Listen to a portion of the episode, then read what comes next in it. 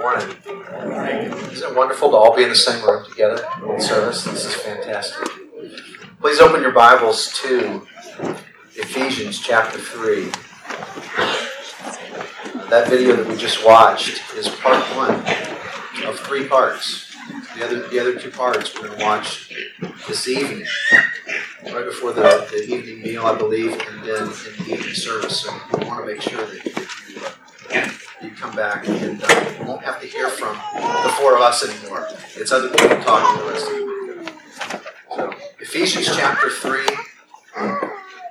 verse 20 and 21. If you would stand with me as we read these two verses. Ephesians 3, verses 20 and 21.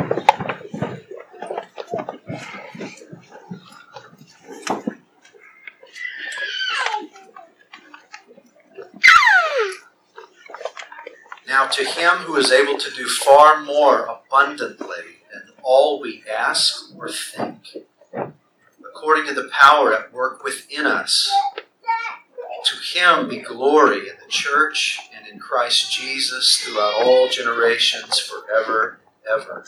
Amen. Let's pray.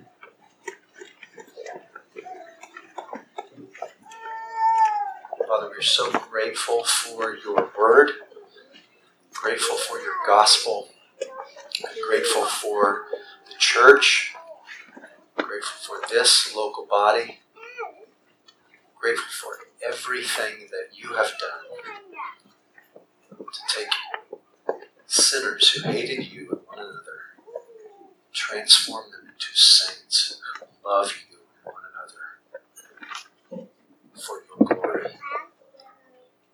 We ask, Lord, that everything that, that we do today and hereafter would be for your glory alone. We thank you, Lord, for giving us hearts that want that. Pray for your blessing as we spend this time in the Word. Grant us, Lord, to worship you in this time, to receive exhortation, to be moved to pray for the future. We ask these things in Jesus' name. Mom, are you? As we sing. Ephesians is the, the first book that we studied together at Providence. It, it seemed the perfect place to start because Paul wrote Ephesians to make it clear to the church who the church is to be. The church exists for the glory of God. And the high point of that letter comes in verse 21 that we just read, which reads, To him be the glory in the church and in Christ Jesus throughout all generations, forever and ever. Amen. And on our first Sunday together, we, we heard an overview message on the book of Ephesians. And the, the main idea of that message was if we, this, this church that we're planting, if this church is going to be a people for the glory of God, then this is what the book of God calls us to be. These are the five things that, that God's word calls us to be if we're going to be a people for the glory of God. And the team planning this, this celebration today thought that it would be fitting to go back to the beginning and hear that message again. I'm not going to do exactly that because of time constraints and, and um, young, restless people in the room. So a 45 minute message might be a bit too much to ask. So we're going to do something a little bit different. Um, this is not going to be a typical message. Um, it's not even going to be a typical overview message. We're going to revisit three points from that first message. And regarding each of those points, we're going to look at where we are now. Okay? So this week, as, as I went over those original sermon notes from 10 years ago, I was so encouraged to see that we are on the, the right track. That, that the things that, that I preached in that message, that, that Ephesians calls us to, we resemble that church. And by God's grace, we've not drifted from those things. And in 1 Corinthians 5.10, this is, this, this is the verse that came to mind as I was, as I was going through those sermon notes. 1 Corinthians 15.10, Paul writes, by the grace of God, I am what I am. And if we, Providence Bible Fellowship, if we are in any way what Ephesians calls us to be, 10 years after that first message was preached, it is by the grace of God. So, this morning, very briefly, we're going to have we're going to have some things to praise God about as we look at a few of those points from that first message. And yet, we're not the perfect church. Anybody shocked by this? Now, if you've been here for 10 years, you're like, yeah, definitely. We're not, not the perfect church. We have a malevolent foe who would seek to thwart any attempts of ours to continue to grow into a church that exists for the glory of God. And so, with each of these points from that first message, I'm going to give an exhortation or a warning regarding how we need to be watchful as it pertains to that point. And then, if we're to continue to grow into a church for the glory of God, we must have God continuing to work in and through us. And so, with each of those points, we're going to identify something to pray for, okay? So, we're going to revisit three points from that original message.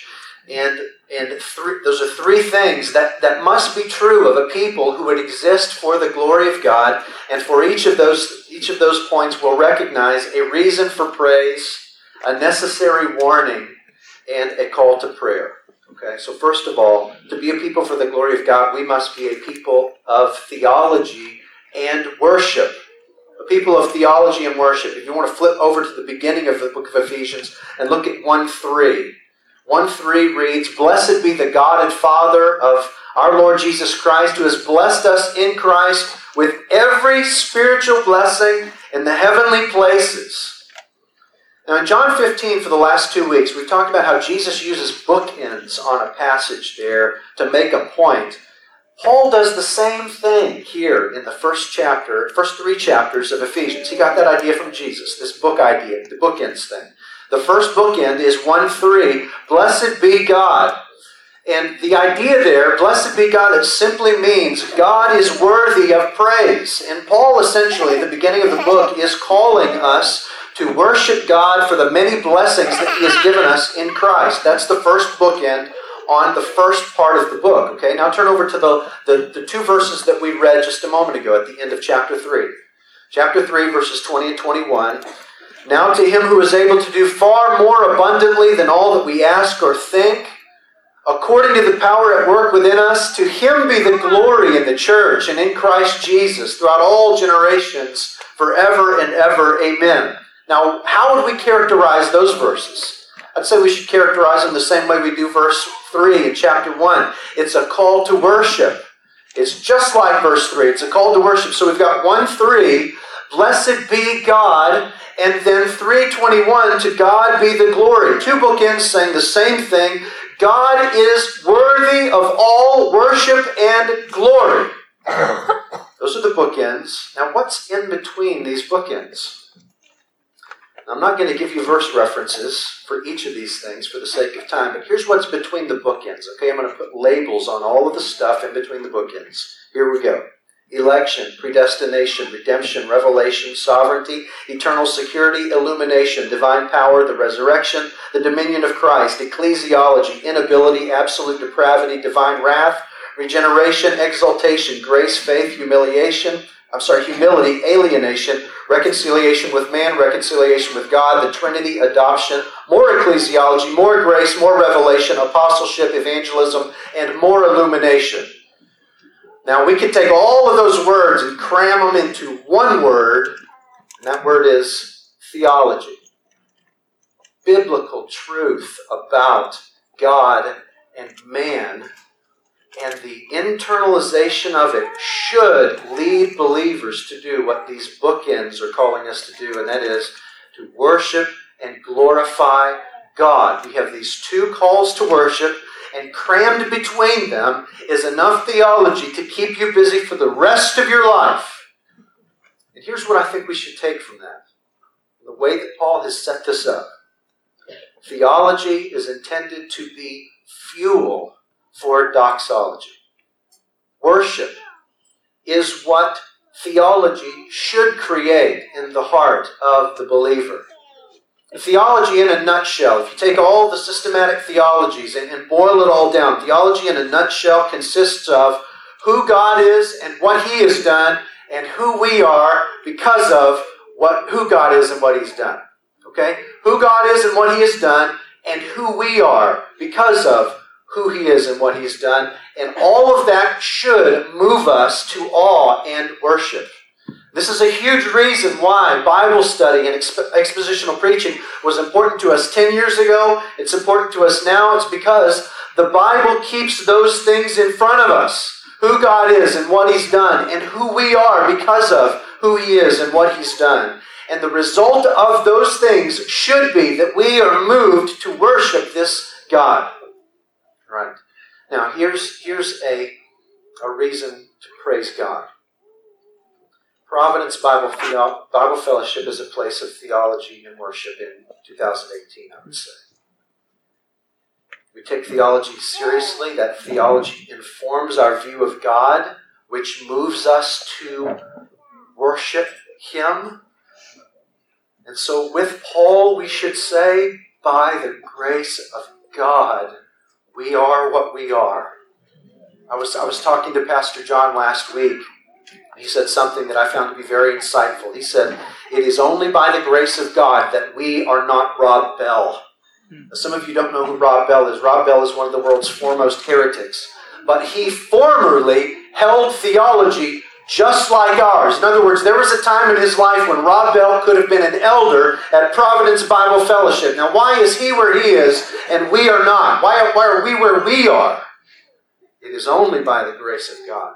So praise God that Providence Bible Fellowship is a place of theology and worship. Now, a necessary warning. The enemy would love, love for us to divorce those two things, theology and worship, so that either theology becomes an end in itself or our worship is not informed by theology and for a church like Providence, I think the former is the greater danger. I've, I've seen this in myself, particularly in those early years of, of Providence. There's the tendency for theology to become an end in itself, and it's a dark place. It'll suck the joy in life out of following Christ. Because when theology becomes an end in itself, it all ends up being about being right. We're right, and they're wrong, and that's all that matters.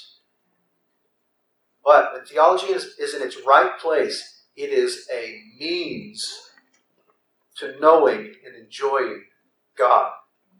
And we must be desperate for the person and not the facts of God. If we don't enjoy God more, love God more, worship God more as a result of a robust theology, then theology has likely become an end in itself, and we are in danger. We must be on guard against that. We must be on guard against that. And so, here's a call to prayer then.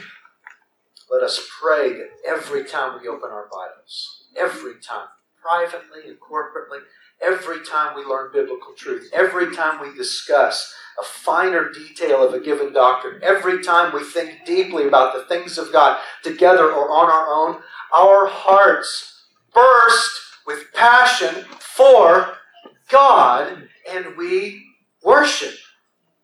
May God save us from big heads, tiny hearts. God save us from that. May pray daily that He would save us from Second, to be a people for the glory of God, we must be a people passionate about the gospel. We must be a people passionate about the gospel. It could be said about the first half of Ephesians that it's all gospel. It's all about what God has done in Christ to take sinners who hated God and one another and transform them into saints who love God and one another. If I've said that one time in the last 10 years, I've said it 150 times. I got it from Ephesians. Ephesians teaches this. We've revisited Ephesians 2, verses 1 through 10, hundreds of times. We were dead in our trespasses and sins, following after the, the devil and the flesh and the world, and were by nature children of wrath, That is, because of our sin, because of our, our slavery to sin, we were by nature children of wrath. We were under the, the eternal wrath of God. Doomed, doomed, and helpless, completely helpless. But turn over to chapter 2, verse 4 with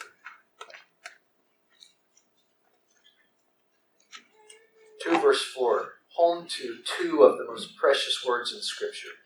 But God, being rich in mercy, because of his great love with which he loved us, even when we were dead in our trespasses, made us alive together with Christ. By grace you've been saved, and raised us up with him, and seated us with him in the heavenly places in Christ Jesus, so that in the coming ages he might show the immeasurable riches of his grace and kindness toward us in Christ Jesus. By Christ's bloody cross and empty tomb, He's reconciled us to Himself, given us eternal life, given us new hearts, united us to one another, adopted us into His family, and made us co heirs with Christ of all the blessings in the heavenly places. Will you ever get tired of that? Oh, I hope not. So here, here's a reason for praise. Ten years on, Providence Bible Fellowship is a gospel soaked church. We talk about it, we pray it, we sing it, we read it, we preach it, we breathe it, we feed on it. I'm so thankful for this. I'm so thankful for this because before we started this church, we in the Joneses, we would have settled for Siri regurgitating the gospel to us. Just Siri, tell me the gospel. That we would have been thrilled with that. We're so hungry to hear the gospel, and now we hear it every week, don't we? We, we hear people talking about it all the time. Praise God. That old, old story, it never gets old. By the grace of God, we are what we are. Praise Jesus. Praise Jesus. Now, a necessary warning. The enemy would convince us that it's possible for us to be passionate about the gospel without spreading the gospel outside of this local church. Paul talks in chapter 3 about the grace given to him to preach the unfathomable riches of Christ to the Gentiles. But he indicates in that letter that that privilege and grace is not unique to him and the apostles. In chapter 4, when he's naming these these equippers that God has given to the church, he names evangelists as equippers of the church. What would evangelists equip the church to do but evangelism? What a horror if sharing the gospel with the lost was the domain only of a few. But given the context of, of that passage in chapter 4, we know it's impossible for the church to be the church without being a people who evangelize. So th- those who are passionate about the gospel, really passionate about the gospel, they talk about it to everyone the saved and the unsaved. You can't shut them up. And we must be so careful not to allow ourselves to be convinced that we love it, really love it, if the only place we talk about it is in the privacy of our homes or the safety of this church. So here's a prayer, a call to prayer. May we so delight in the gospel that threats of death won't shut us up about it. This beautifully absurd story of a God who loves so deeply that he gives his own son to suffer for his enemies so that they might become sons and daughters God give us hearts that, that, like Paul, say, Woe is me if I do not proclaim the gospel. I'll die if I can't talk about this to the saved and to the unsaved. Let's pray that together. Let's pray that together. Finally, to be a people for the glory of God, we must be pursuing unity. We must be a people pursuing unity. 4 1 me. Turn over to chapter 4, verse 1. Paul turns the corner and says, I, therefore, a prisoner of the Lord, urge you to walk in a manner worthy of the calling to which you've been called, with all humility and gentleness, with patience, bearing with one another in love, eager to maintain the unity of the Spirit in the bond of peace. There's one body and one Spirit, just as you were called in the one hope that belongs to your call. One Lord, one faith, one baptism, one God and Father of all, who is over all and through all and in all.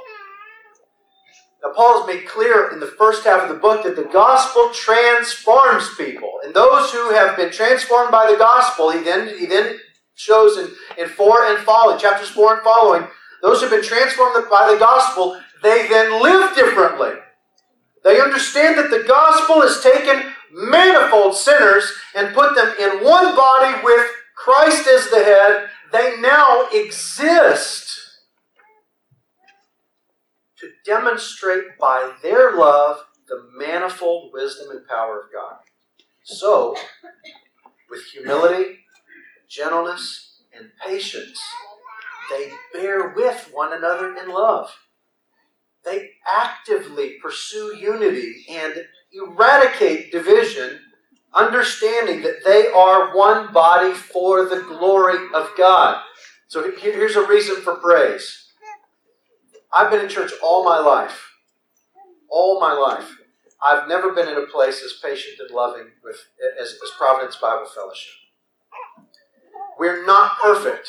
We're not perfect, but God has created a remarkable atmosphere of forbearance and unity here. By the grace of God, we are what we are.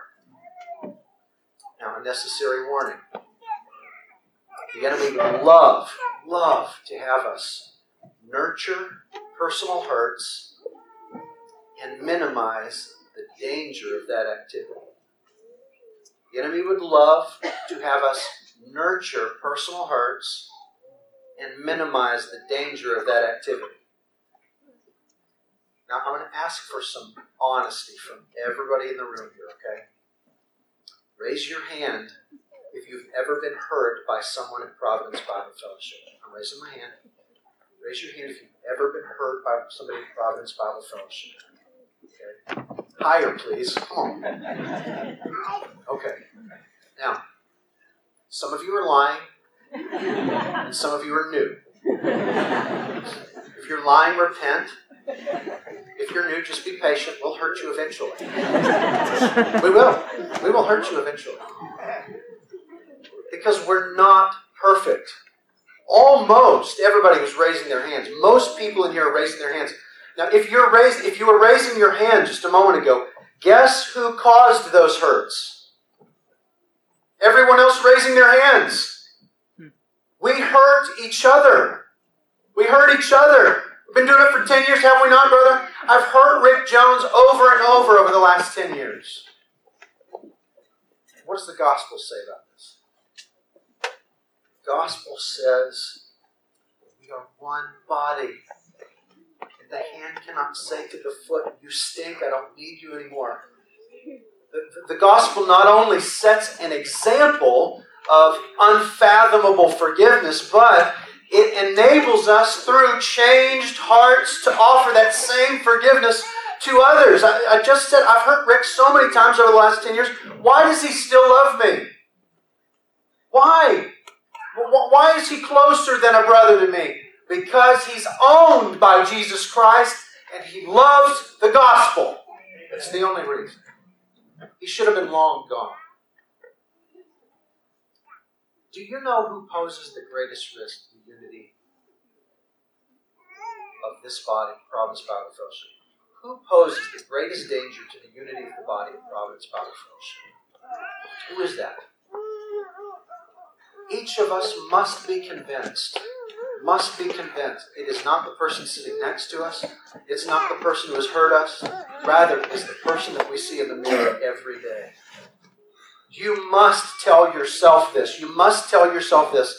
My pride, my potential to nurture past offenses, my tendency to talk to others about it and avoid the person who hurt me, that thing is a bomb waiting to go off. If you have hurt that you're nurturing. You're like a suicide bomber in the middle of a church with your thumb on the detonator. Repent of your pride. Listen, you, I, I, don't know how many of you saw the, the, hands. Those of you in the front, you couldn't see all these. There are hands everywhere here. If you've been hurt at Providence, you're not special. We've all been hurt. We've all been hurt. The offenses of those person against you, those things alone are not what put Christ on the cross. Your sin did too. And Jesus said in Matthew 6 15, if you don't forgive others, don't go to the Father looking for forgiveness for yourself. You won't find it. Let's all look to the cross and repent and defuse those bombs. Defuse those bombs because no church will survive if you don't. How do we diffuse them? Paul tells us. It's great news. He tells us two passages At the beginning, we just we just read it in 4.2. Look there again, 4.2. He says, with all humility and gentleness, with patience, bearing with one another in love, eager to maintain the unity of the Spirit and the bond of peace. Okay, so we pursue that. Humility, gentleness, love, patience, forbearance, and love. Okay? And then at the end of chapter 4, he says, Let all bitterness and wrath and anger and clamor and slander be put away from you, along with all malice. Be kind to one another, tenderhearted, forgiving one another, as God in Christ forgave you. And we would love to convince every one of us that we have a special hurt that is worth either leaving the church over or staying and making a mess with. That is not the Holy Spirit talking. It's the enemy talking. Pursuing unity is hard work. It's hard work, but it's gospel work, it's God glorifying work, and let, let's just not allow the enemy to use us as tools to destroy the bride of Christ. So here's, here's a call to prayer. May the Lord shape our hearts in such a way that we expect hurt and pain, and we graciously respond as did Christ to us. May we be characterized by the aggressive, aggressive pursuit of unity through humble, gentle, loving forbearance and a pathological eagerness to reconcile. Pathological eagerness to reconcile. We set out 10 years ago to be a people for the glory of God, and we have so much to be thankful for. We are what we are because of the grace of God. Praise God for what He's done. But there's great danger in that the world and our own flesh and the devil rage against the glory of God, and therefore those three enemies will oppose any church that is standing for the glory of God. So let's be on guard against those things. And then let's be on our knees with vigilance, praying that God would enable us to continue to grow as a people for the glory of God for another 10 years, and another 20 years, another 30 years, until we're all dead, and then our children are, are standing for the glory of God, and then our grandchildren are standing for the glory of God. Let's not let this be about the last 10 years. Because the glory of God is not going to die with us? Praise God for what He's done. Let's be on guard. Let's pray. Let's pray. Let's pray. Lord will continue to do what He's been doing and more. What, is, what does 320 say again? Now, to him who is able to do far more, far more abundantly beyond all that we ask or even think, according to the power that's at work within us, to him be the glory in the church in Christ Jesus, throughout all generations, forever and ever.